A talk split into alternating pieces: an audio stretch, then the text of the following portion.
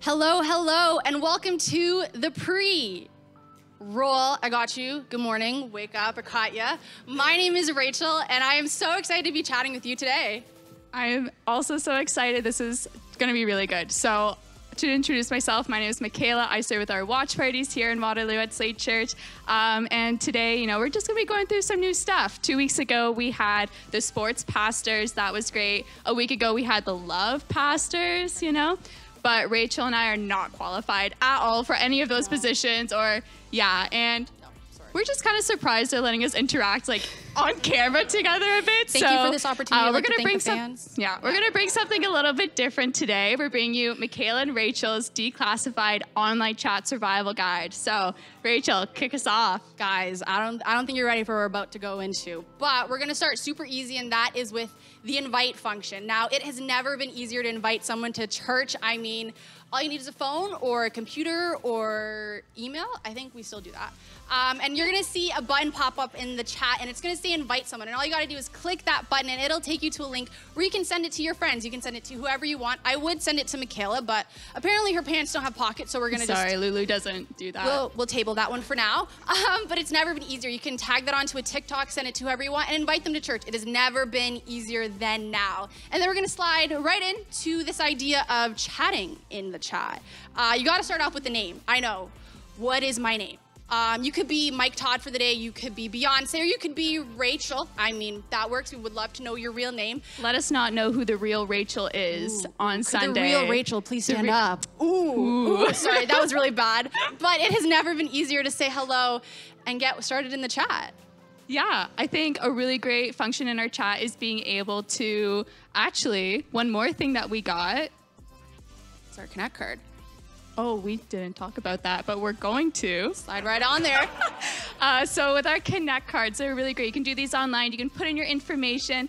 Uh, give us your information so we can reach out and Yeah. connect with you guys. We would love to get to know who you are beyond the screen, and we're just really excited to uh, just start this friendship, start getting to know you guys, Yeah. and just get you plugged in at Slate Church, uh, whatever that looks like. So, And connecting doesn't just end with the Connect card. We also have this awesome prayer function. So if you're going through anything, whether that be a rough week, a rough morning, or just anything, we would love to pray with you. We actually have a team of host members ready to pray with you, pray with you live, on scene, online though, because you know from a distance.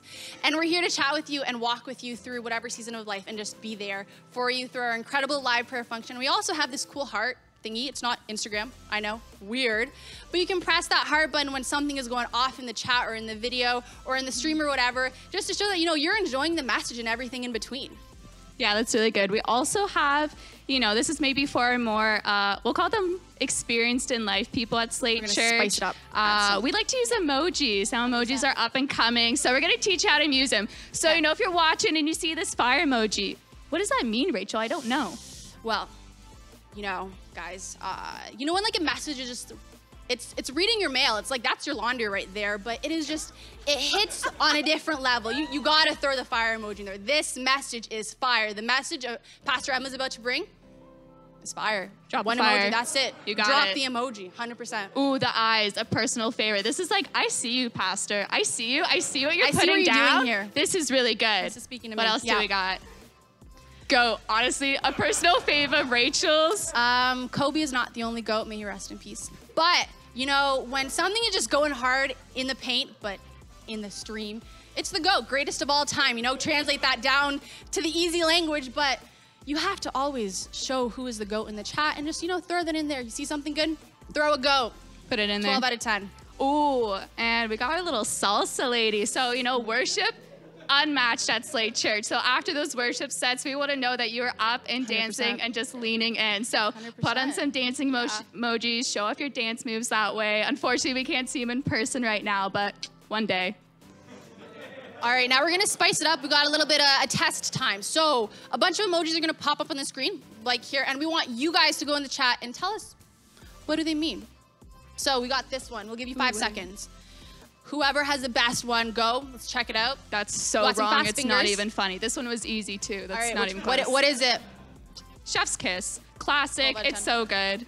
But you know what? These are so good and there's lots more. I wish we had time to go through all of them, but actually we're gonna get ready and start to lean into our worship set. Yeah. So wherever you find yourself today, stand up, lean in, and let's worship God together. Yeah, let's go. Hello, church. We are gonna start our service today with a time of worship. So wherever you are, why don't you stand? why don't we uh, go ahead and do that? We're going to sing Here's to the One.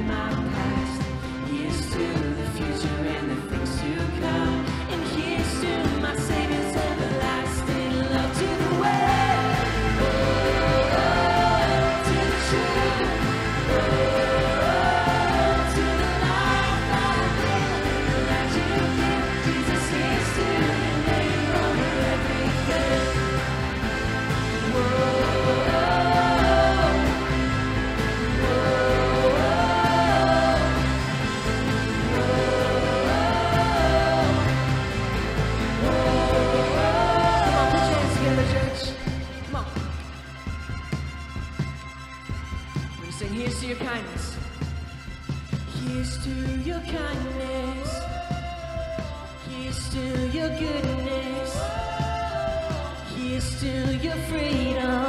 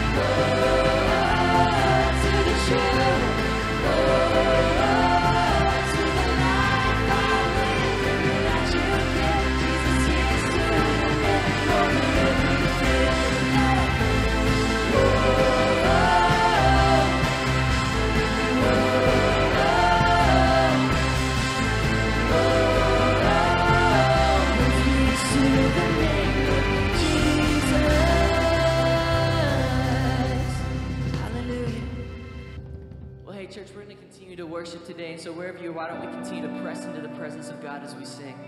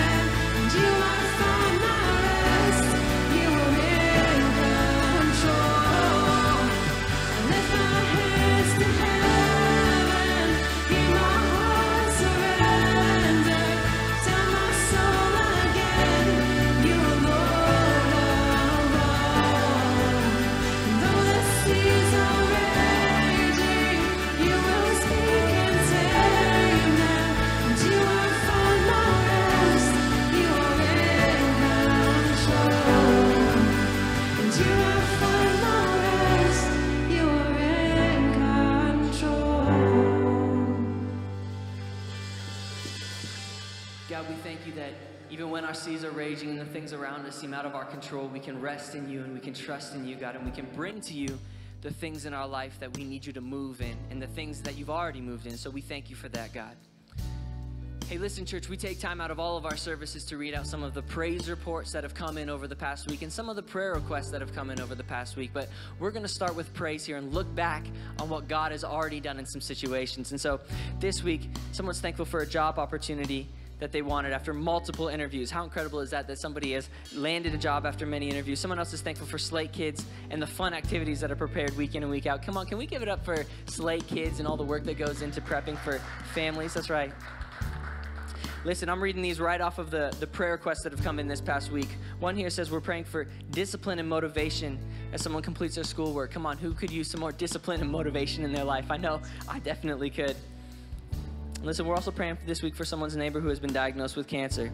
And these are just two off of many on this list here that I'm looking at, and we're going to pray over each one of these, and we're going to pray over the needs that are represented, not just here, but actually on up the other side of each of these screens. And so today, if you have faith and you want to believe alongside as we pray, why don't you reach a hand forward to the screen as a symbol to say, hey, I'm going to stand alongside these. And if you've got a need in your own life that maybe wasn't read off there, that maybe nobody even knows about, but you want prayer for today, why don't you reach your other hand out? We're going to pray over that today as well. Jesus, we love you. We thank you so much for the opportunity to come to you with the things that we need, God.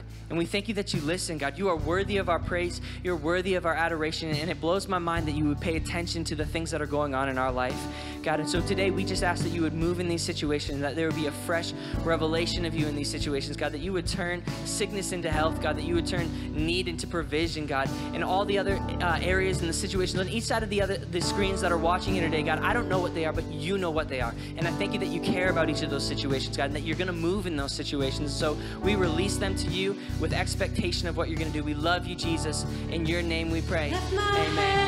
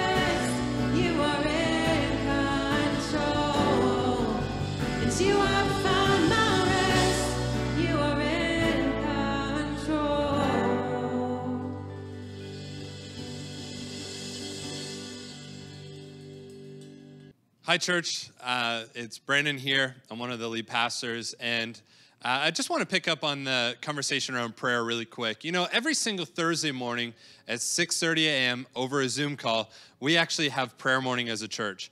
And uh, it's actually one of the most significant things that happens in our church. And we want to welcome you to be a part of that. If you have been attending that, great, keep showing up. Uh, for those of you that maybe you attended every once in a while, why don't you make it a regular part of your week? And for those of you that haven't checked it out at all, the way that you can do that is going to slatechurch.com slash prayer. And there's a Zoom link that you can find. Again, 6.30. You don't even have to turn on your mic. You don't have to turn on your video camera. Certainly not your video camera if you don't feel want, you want to. And uh, the, the, the most important thing that we can do as a church during these times is pray and pray together. The truth is, is that it's at a really bad time for a lot of people, not because there's work or anything like that, but sometimes it cuts in on our sleep. But that's exactly the point of having a prayer morning as early, early as we have it, because it actually costs us something in order to lean into the presence of God together as a church. And so for everybody showing up to that, thank you for doing that. This is how we're building church on the foundation of prayer. Now, I want to encourage you in our giving today. And every week at Slate Church, we do a giving talk. And for some of us, this is the time where some of us, we actually tune out. We've heard it so many times that we just go, you know, it's not for me anymore. Or maybe you haven't actually tested God in your giving. You know that there's only one place in all of Scripture where God tells us to test Him, and it's actually in our giving back to Him. And this is because a lot of us ask, well, what does the Bible teach us about giving? And a better question would be, well, what does the Bible not teach us about giving? You see, every time that God has done something for somebody in the Bible, what they do is they turn back and they first give back to Him whether he's brought them into the promised land at different parts in the Bible as they're getting into uh, ready to um, at, at one part of the Bible, they're getting ready to go into the, the promised land. As they cross over the Jordan, Joshua's first response is to give back to God, to build an altar, to begin to sacrifice to God. Abraham's response to getting a call of God was to turn back and give back to God.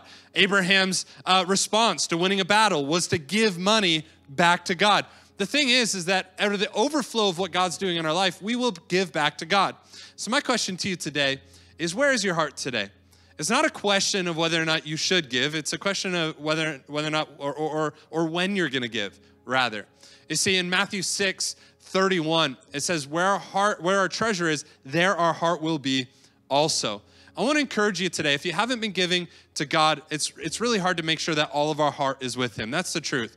The church, Slate Church doesn't need your money. The truth is, is that God wants your heart. And I'm not saying this out of any other, you know, slimy way to try to get your money. That's not what we do here at Slate Church. I myself have had this practice in my life ever since I was a young boy, and I have never been in want. So I encourage you today during our giving talk, during this giving moment rather, as you see the different ways to give on the screen beside me, and also popping up on the screen probably right now, would you just consider right now, pray to God, say, God, I'm gonna try this out and I'm going to give back to you. For those of you that have been giving all throughout your, your, your, time at Slate Church, we want to thank you because we're able to do really great stuff, even what you're participating in today because of your generosity. So I'm going to pray over everybody that's giving right now. Jesus, I thank you for who you are, and I thank you that everything that we have is yours to begin with. God, as we um, get ready to give back to you out of what you've given us. God, we pray that even in the act of putting our treasure with you, that we would even just sense a bit more of our lives being trusted in your hands. We pray this in Jesus' name. Amen. All right, well, I want to let you know about a couple of things coming up at Slate Church. Number one, uh, make sure that you find yourself in a connect group. We talk about this a lot. It's one hour every other week. And right now, a lot of us, we're getting Zoom fatigue, and I get that. And our, our connect groups right now are over Zoom. But the truth is, is that the cost of Zoom is worth the relationships that you're building. One day we will be able to congregate together again. And it would be really good to be able to come back and actually know some of the people that we're going to church with, wouldn't it? So, those of you that aren't involved in a Connect group, and those of you that are, you can just jump in, uh, maybe even pop in the chat and let people know what your favorite part of Connect groups are. But make sure you join a Connect group because we would love to get to know you more. And this is one of the ways that you make sure that you are pastored here at Slate Church. So, make sure you do that. Make sure you're following us on our social media accounts. So we've got two different social media accounts, uh, uh, social media handles across all of our accounts, and it's at Slate Church and at Slate Church Online. Make sure you follow both, especially if you're outside of the Waterloo region. Make sure you're following Slate Church Online, so that as we begin to pick up back in person, uh, you're still following all of our online campus uh, news and all the rest. Speaking of going back in person, We've got some really exciting news for you today. On February 28th, we are going to be starting back up our watch parties. Now, if you're not sure what a watch party is, it's a time where we get to come together and we view online campus all together. Now, this might just seem, well, if that's all I'm going to do, I might as well stay at home. And if that's what you want to do for now, by all means, stay at home. It's the same experience from that respect. But go, coming together and corporately worshiping God is pretty special. And so we're going to be doing that. We're going to be starting it back up on February 28th. And you're going to find all of the information again on social media. So make sure you're following us there as we uh, release more details about uh, service times. We're going to come back again with a family service.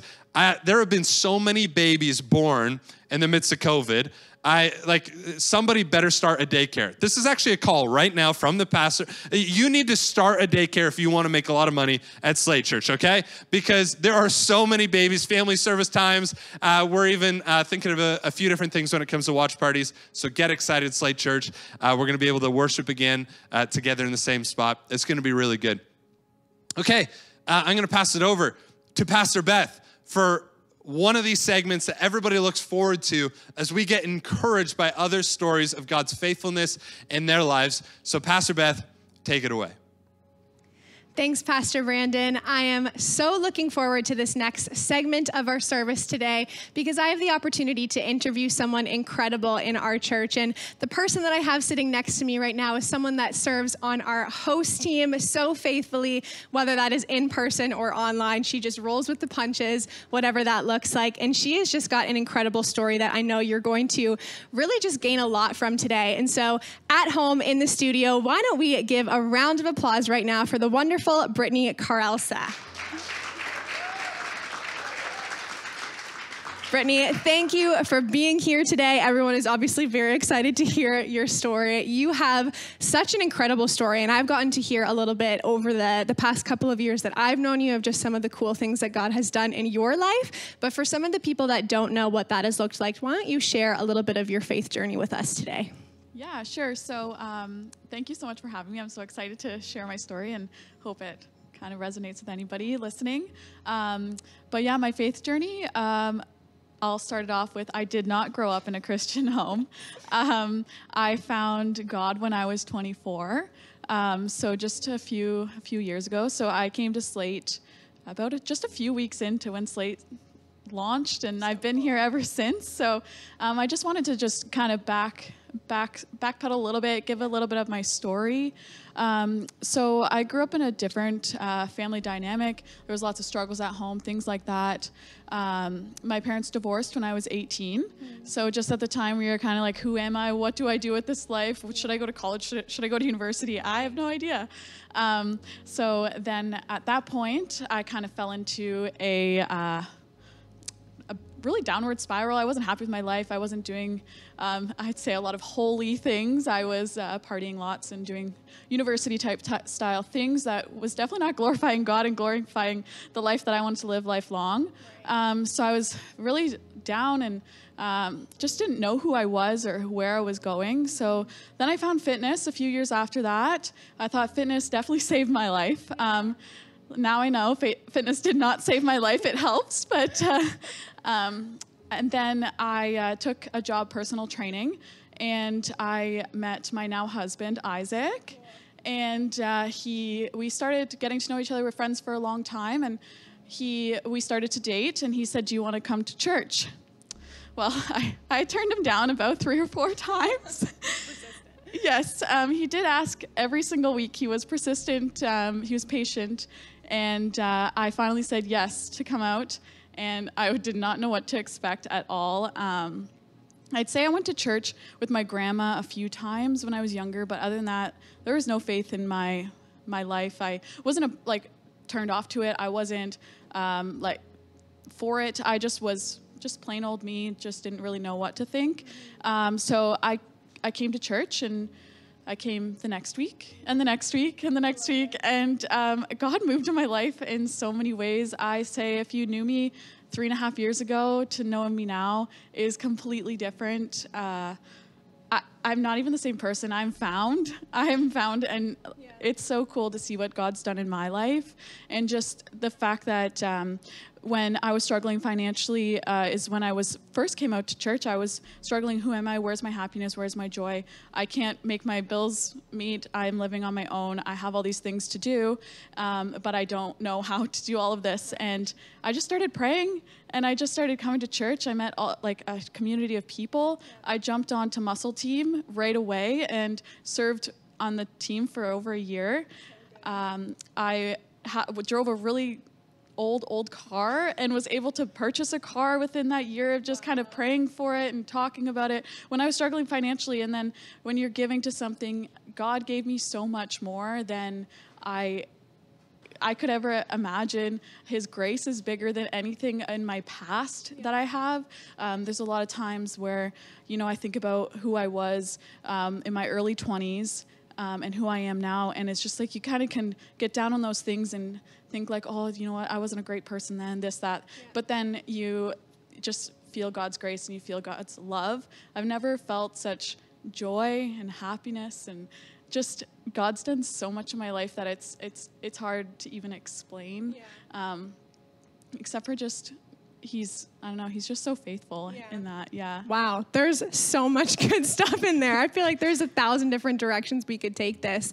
An incredible story. But one of the things that I love that you're talking about as someone who didn't grow up in a Christian home is how you were looking, you were looking for something somewhere. And for you, before you met Jesus, that was fitness. And so for, for someone that's watching today that might be maybe not in the exact same position, but is just looking for, for something somewhere to kind of fill that void or um, just kind of satisfy that desire to understand what their purpose is in life, what would your advice be to, to someone in that position? Um, someone who is just kind of looking for something is don't stop looking in the wrong places. I would say. Um, I, I feel like so long I was looking in the wrong places and just not looking for the right people in my life. I didn't have people who brought me up in life. I didn't have friends who, you know, believed in me or like challenged me in ways that my friends do now. Um, I didn't have. Uh, obviously, I have my husband now, Isaac. He's he supports me and he loves me. Um, but it's just like those things. You just have to search and never give up on them. Um, I, I found when I was just kind of jumping into navigating who God was and what what does this whole this being a Christian mean to me, um, and kind of finding that that it was just kind of being consistent in that. It, you could say consistency in the in the gym and fitness. It makes your your progress lifelong and all of that. But um, if you translate that into being a Christian, it takes effort, it takes time, it takes it takes all of this um, just commitment to yourself, and just know that you're like you're worth it, and like God has a place for you. And I always think, and I, I always say, like, God is for everyone. So I, that's something that I always try and remind myself of when I'm kind of, when I guess I was searching for that. Yeah. Yeah, and you can totally tell that you live that way. Like when you talk to you, you just have such like a, a, fire and a light and a joy to you in your relationship with God. And so, thank you so much for for sharing that story today. I know for for people to hear, like I, you know, I didn't grow up in a Christian home. My story didn't look like that. That there will be someone watching this today that will say, "Hey, that's me," and I actually needed to hear what that that journey and that path looked like. So, thank you so much, Brittany, for for sharing. We love you at Slate Church. We're so happy that you're here, and we really appreciate you just being vulnerable to, to share with us today. Thank you so much. Well, that was awesome, but we've got something incredible coming up next as well, and that is the message. And we have the privilege of hearing from Pastor Emma today. So, why don't you just grab your notebook right now, get ready, lean in, and just uh, prepare your heart to hear the incredible thing that God is going to speak through us or speak through Pastor Emma to us at Slate Church today.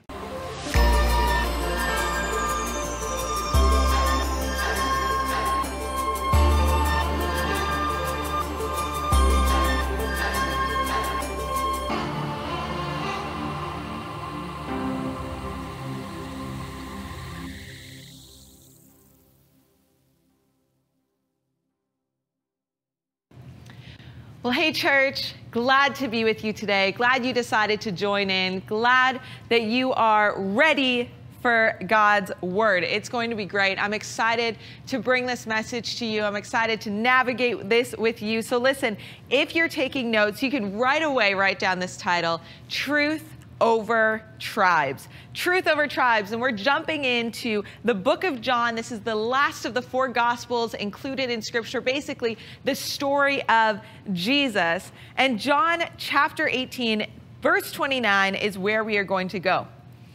It says this Pilate came out to them.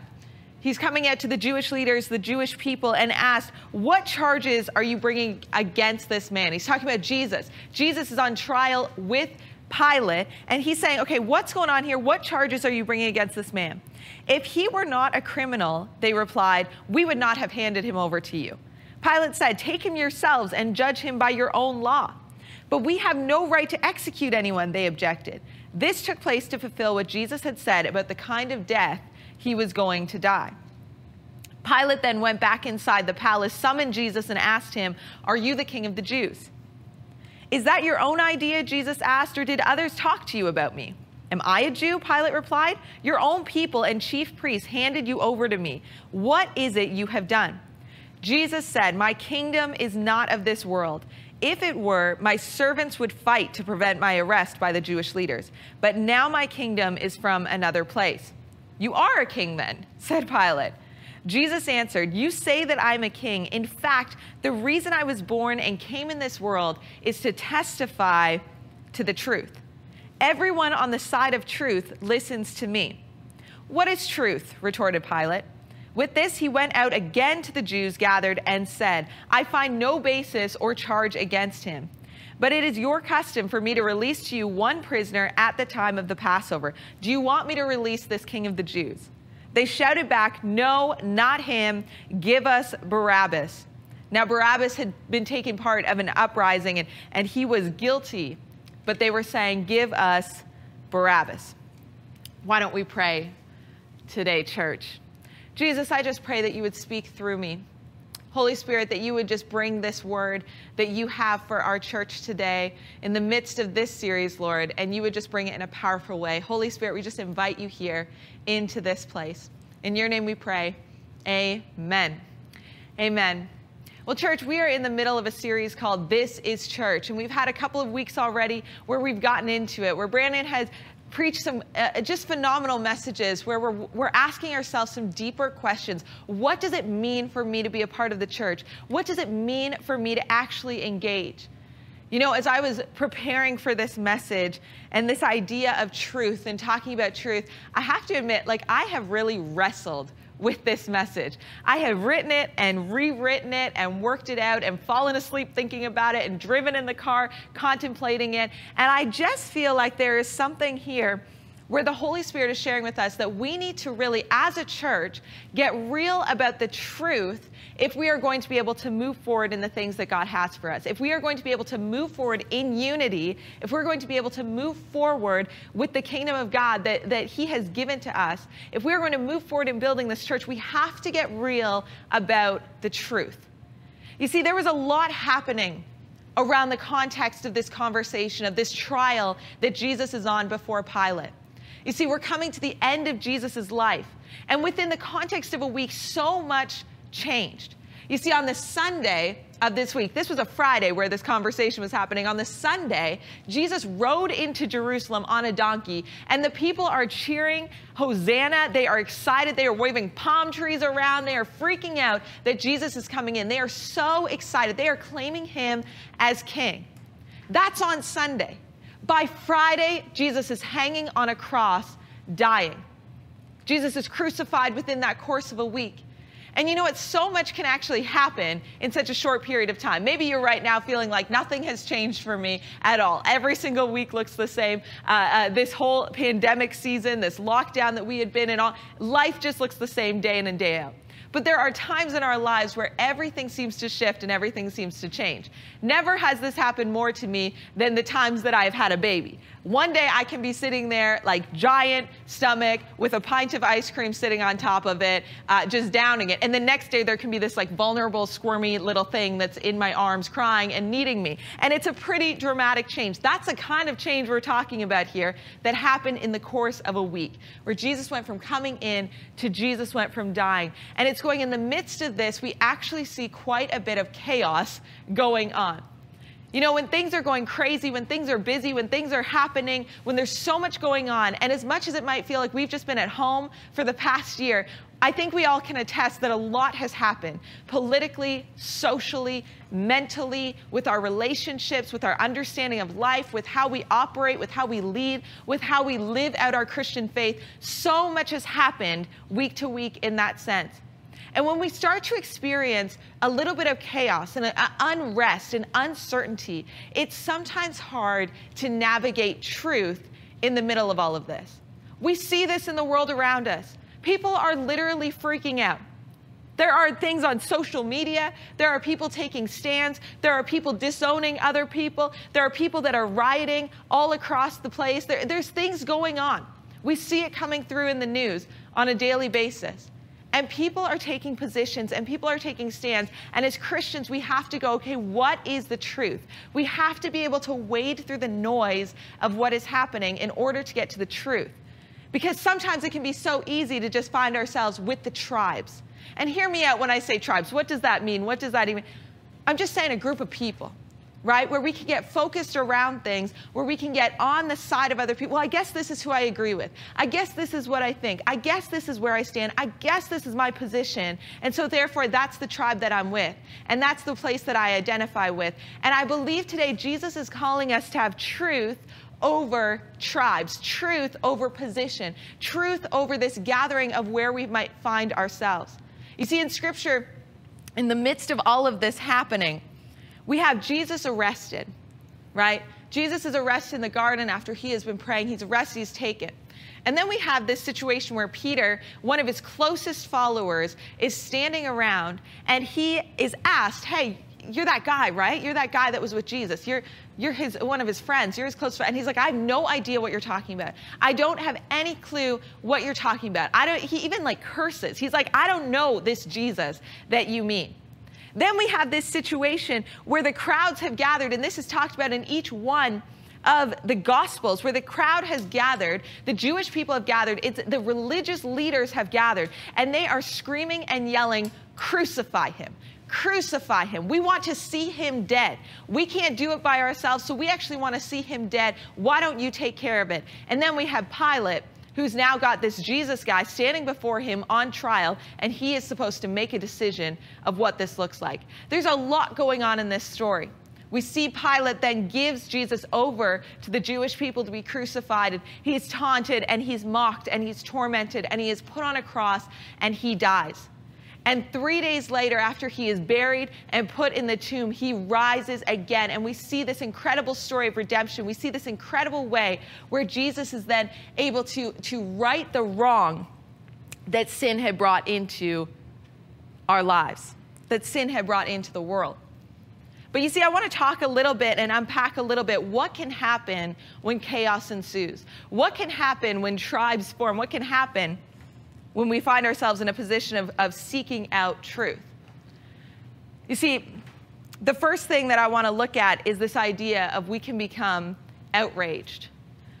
You know, the crowds that gathered, the, the Jewish people that gathered, some of them who had been welcoming Jesus in, but mainly the, the religious leaders who became outraged that Jesus would actually come in and, and claim to be king of the Jews, that that was the claims made about him. They were outraged because it went against their tradition, it went against their religious beliefs, it went against the, the history of the Jewish people. And they said, This can't be true. He can't be the Messiah. This can't be true. And they incited rage and outrage in the crowd. You see, the thing is, is that when we take a position, when we are seeking out truth, when we take a position of rage and we just start raging against things and we start to become so much about what we are against and so much about who we are against and so angry about what is happening, it takes us out of room for conversation. We can no longer hear, we can no longer be reasoned with, we can no longer have any sort of conversation because we are simply operating out of rage. You see, the context of the Jewish leaders at this time was, was that Jesus was coming up against their tradition. And that incited fear within them. And when fear came up, so did rage. Isn't this so true of our society today? That when fear comes in, if we actually got to the root of the rage, if we actually got to the root of the, the outrage, the outcry that we see, Whether it's from social media, whether it's news outlets, maybe it's you uh, uh, complaining and talking with somebody in your life. Maybe you're just so frustrated by the state of our world right now, and so frustrated with COVID, and so frustrated with the political scene, and so frustrated and so outraged. We've allowed actually the emotions and the feelings and the rage to be the outward expression of the fear that is inside of us. When we are not rooted and grounded in truth, in God's truth, we start to define our truth by our context. We start to define our truth by our feelings. We start to define our truth by what is happening around us. And we start to go, well, this, this makes the most sense for me. And I can't even be reasoned with or talked to because I am just outraged. Church, we cannot just take a position of being outraged. Sometimes that feels like the expectation. Well, what are you going to say, church? Aren't you mad about this? Doesn't this make you angry? What do you think, church? And I'm telling you right now, the position of a church is not to be outraged. Our position is not to go based on our feelings as pastors, as leaders, as it's not based on our context shifting or the world around us changing. Our, our, our, our, our response cannot be out of our emotions. Our response cannot be out of our feelings. Our response cannot be out of our context. We see this again with Peter. Peter was one of Jesus' closest followers. If anyone should have known the truth, it was Peter. And yet his context shifts, and so does his emotions, and we see it come out as he's standing around the fire. Hey, aren't you that guy? No, that's not me. No, that's not me. We see the fear come in, and he doesn't know what to say, and he doesn't know what to do, and he denies Jesus. He denies the truth. You see, fear can make us freeze, it can make us do really weird things because we feel like we are out of control and we don't know how to respond to something. And so, in that, we can find insecurity and we just step back and we go, okay, I just don't want to get involved in this because I don't know what's going to happen. When we are afraid, we go into protection mode. And that's what we see happening with Peter. If I say that I know Jesus, what's going to happen to me? If I take a stance on this, what's going to go on with me? If I if I say this is true, that I know who he is, well, what's going to happen to me? I could die. You know, I think that we are operating in a world where we are afraid of what we can say and what we can do and what we can't do. I know that I fall into this sometimes where I'm like, I don't know. If I post that, am I going to be taken out of context? If I say that, is someone going to be offended? If I if I agree with this, is something is something going to get canceled? If I do this, what's going to happen? I don't know, so I need to go into protection mode. And we lose the sight of truth because once again, we are looking inwardly to ourselves or outwardly to our society or backwards or forwards to our traditions or our predictions of what's going to happen. And we can get lost in the mix of it as we seek out truth. You see, I think the example in this portion of scripture that really gives us the most insight into what happens when we seek out truth in all the wrong places, when we start to become aligned with tribes instead of truth. I think the greatest example of that is with Pilate. And he really shows all of his cards when he responds to Jesus in verse 38. When Jesus had just finished saying, The reason I was born and came into, into this world is to testify to the truth. Everyone on the side of truth listens to me. And Pilate's response is, What is truth? Is that not the response that we see all across our world? What is truth? Basically, he is saying that I'm going to comply to relativism. That is what I believe that truth is. What is truth, anyways? That might be truth to you. I don't know if that's truth to me. That might be truth in your situation. I don't know if that's truth in my situation. And this stance, well, what is truth? Can actually sound pompous, can actually sound like he is maybe above, can actually sound degrading towards Jesus. But when we see Pilate's actions, we see that relativism actually leads to a passivity, actually leads to a cowardice, actually leads to a place where he's unable to make a decision because he has no firm place to plant his feet. When we start to reject what is true, we actually change with our context. We actually change with where we find ourselves. We change with the political sphere. We change with the flavor of the month. We change with whatever is happening around us. You know, it's easy to go, well, you know, my truth is kind of fluid. I'm not sure exactly where I find truth. I'm not sure exactly what that looks like. That's Pilate's response here. But let's see what he does. He is supposed to be the decision maker. He is supposed to be the leader. He is supposed to be the one who has this figured out. He is supposed to be the one that, they, that makes the decision if Jesus is innocent or Jesus is guilty. And what does he do? He goes to the crowds. He goes to the people and he says, Well, you know what? I'm not totally sure. What do you think? He looks for everyone else's agreement and opinion and validation to be able to find truth because he's actually not rooted on anything at all. He says multiple times, I don't see any reason to put charge against him. I don't see him as guilty at all. I, this is how I, what I actually see. This is what I actually feel is true. But what is truth? But what is truth? How can I actually say that that's true? What is truth? I'm going to go to the crowds. I'm going to look for popular opinion here. I'm going to go to the people and see what they have to say. And you know what they respond with it with? Because they are also operating out of fear and context and emotion and uncertainty and just going with whatever's happening at the time. These people were celebrating, some of them, him coming into Jerusalem. These were people that knew who Jesus was, and they are shouting, Crucify him. And Pilate's going, Well, I'm not sure what to do here. I don't know exactly what to do. Should I crucify? Should I let him go? He seems to be uh, that that he's actually, you know, not guilty. I don't really understand.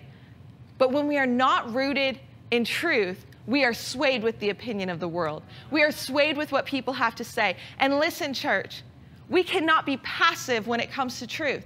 It's not okay for church to sit back and just go, I'm not going to make a decision here. I'm not going to say anything. We don't need to be outraged. We don't need to operate out of fear, but we certainly cannot be passive. That is also not the call of the church. The church is actually called to rise up and set a standard for this world. It is to rise up and actually point truth out to this world.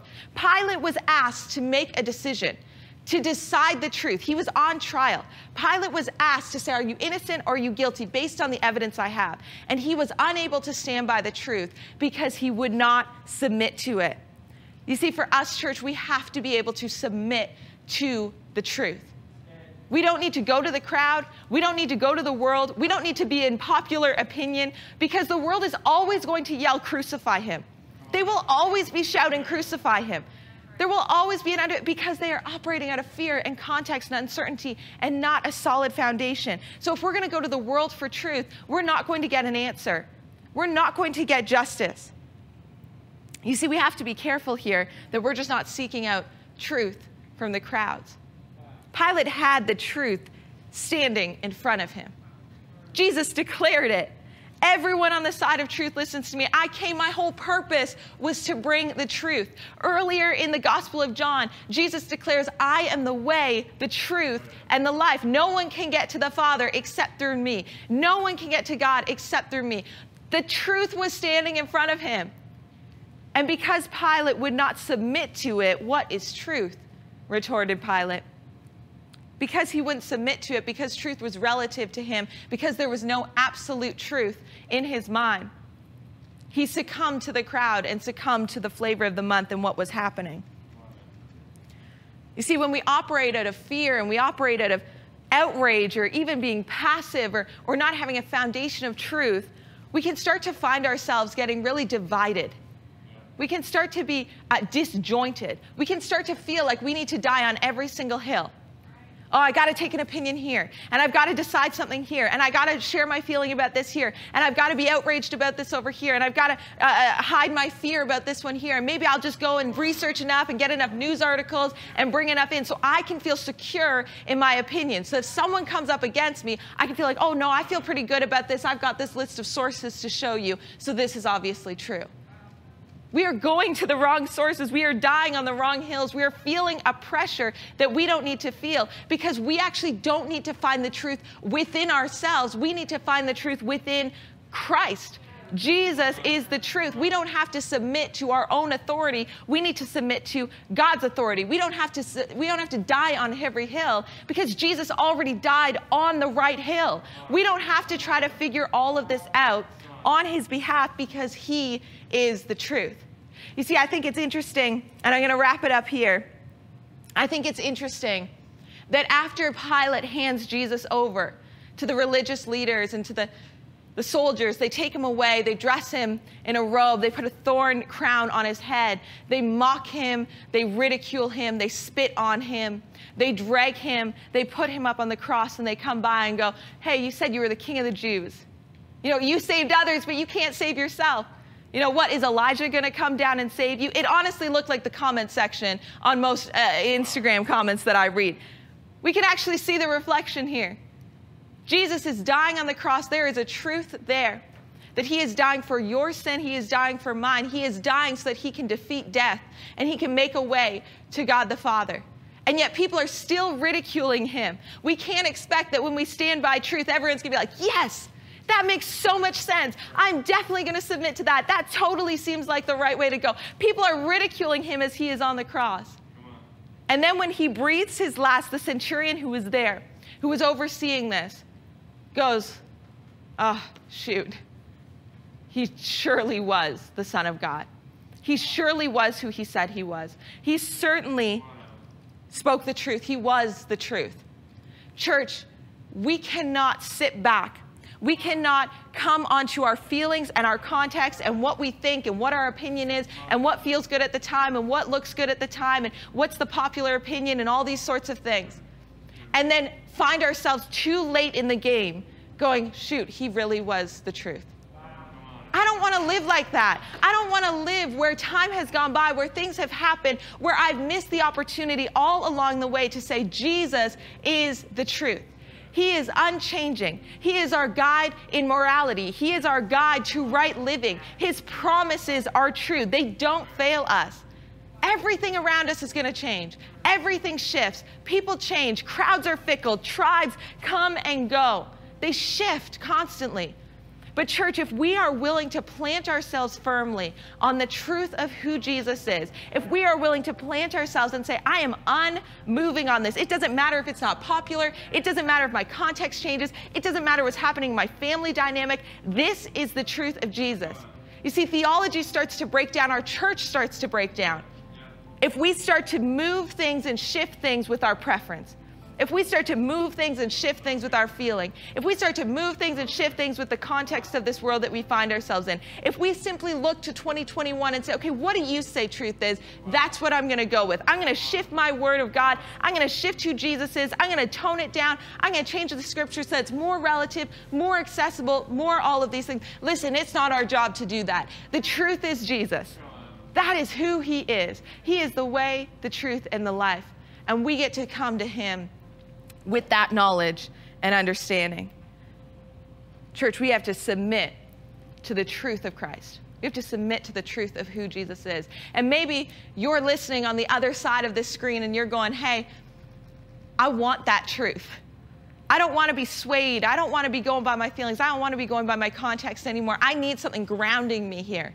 I need to submit to something outside of myself because I screw this up all the time. Listen, you are not alone. We all screw this all, all the time. All have fallen short of the glory of God, but yet Jesus still came for you. His grace is enough. That means that He has come. He died on a cross. He rose again so that you can be in relationship with Him. It doesn't matter who you are, where you've been, what you've done, who you've been with, what you think of yourself, what other people think of you. It doesn't matter what you see your identity as. Christ has truth for you that He loves you and that He has a purpose and a plan for you. And listen, in Scripture it says if we just believe in our hearts and we say it out loud that Jesus is Lord, we actually get to be saved. We get to be a part of that family. We get to actually submit to that truth. And I just want to invite you to do that today. There's a button popping up in the chat if you're watching live. You can click that right now, just as an outward symbol of this decision. But if you're just here watching and you're going, hey, I want to make that decision today, I really want to uh, walk through that with you really quick. And it's very simply, I want to pray with you. We're going to give you more information afterwards on what a next step can be. But what an honor it would be and a privilege it would be to pray for you today. Jesus, I thank you for decisions being made to follow you, to submit to your truth. And God, I thank you that you come and you welcome us with open arms and that Jesus, you would die so that we could actually be in relationship with you.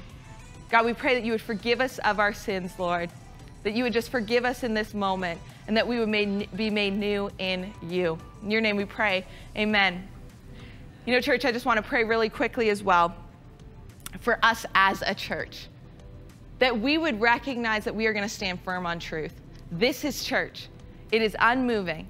It is, uh, it, it is not impressionable. It is not based on what is happening right now in society. It's not based on fear or outrage or emotion or context. We are standing on the truth. We are building this house, Slate Church, on a rock.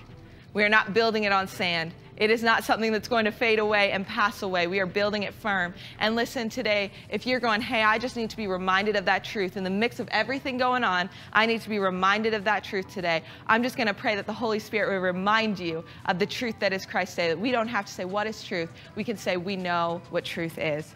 Let's pray. Jesus, I thank you that we get to stand on your truth, that it's not up to us. God, we would royally screw this up. And we do royally screw this up, Lord, but your grace is so sufficient. Today we commit as a church. We are putting a stake in the ground. We are standing on the truth of who you are, Lord. We are standing on the truth of who you are, Jesus, that you would come, that you would die, that you would rise again for our sin. Thank you, Lord, that we don't have to be swayed. Thank you that we don't have to be moved. Thank you that we get to actually submit to your truth. And we choose to do that again today as a church and as individuals, God. I pray that you would go with us and be with us. Remind us of this this week. In your name we pray. Amen. Amen. Well, listen, church, why don't we stand up and worship together one more time?